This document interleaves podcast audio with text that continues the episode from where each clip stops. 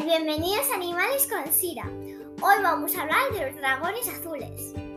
Pero, Sira, no existen los dragones. Bueno, este no es un dragón. Es un animal que vive en el mar. Es un, es un invertebrado y es un molusco. Es un molusco sin concha. Vive en zonas tropicales de agua muy profunda. Son carnívoros y comen medusas y caracoles. Pero las, medusas tienen veneno. ¿Cómo, no cómo no les pasa algo?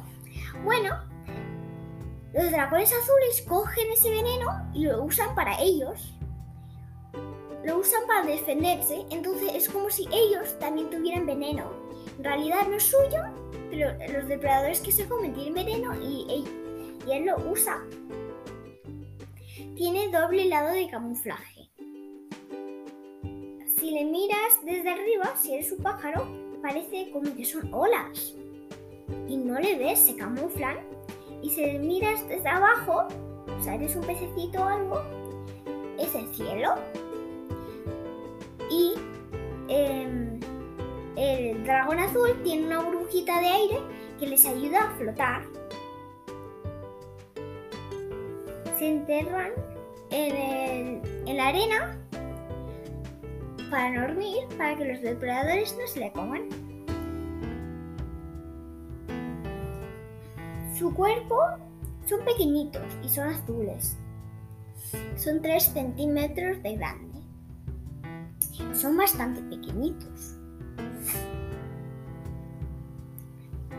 Busco una foto porque son un poco difíciles de explicar.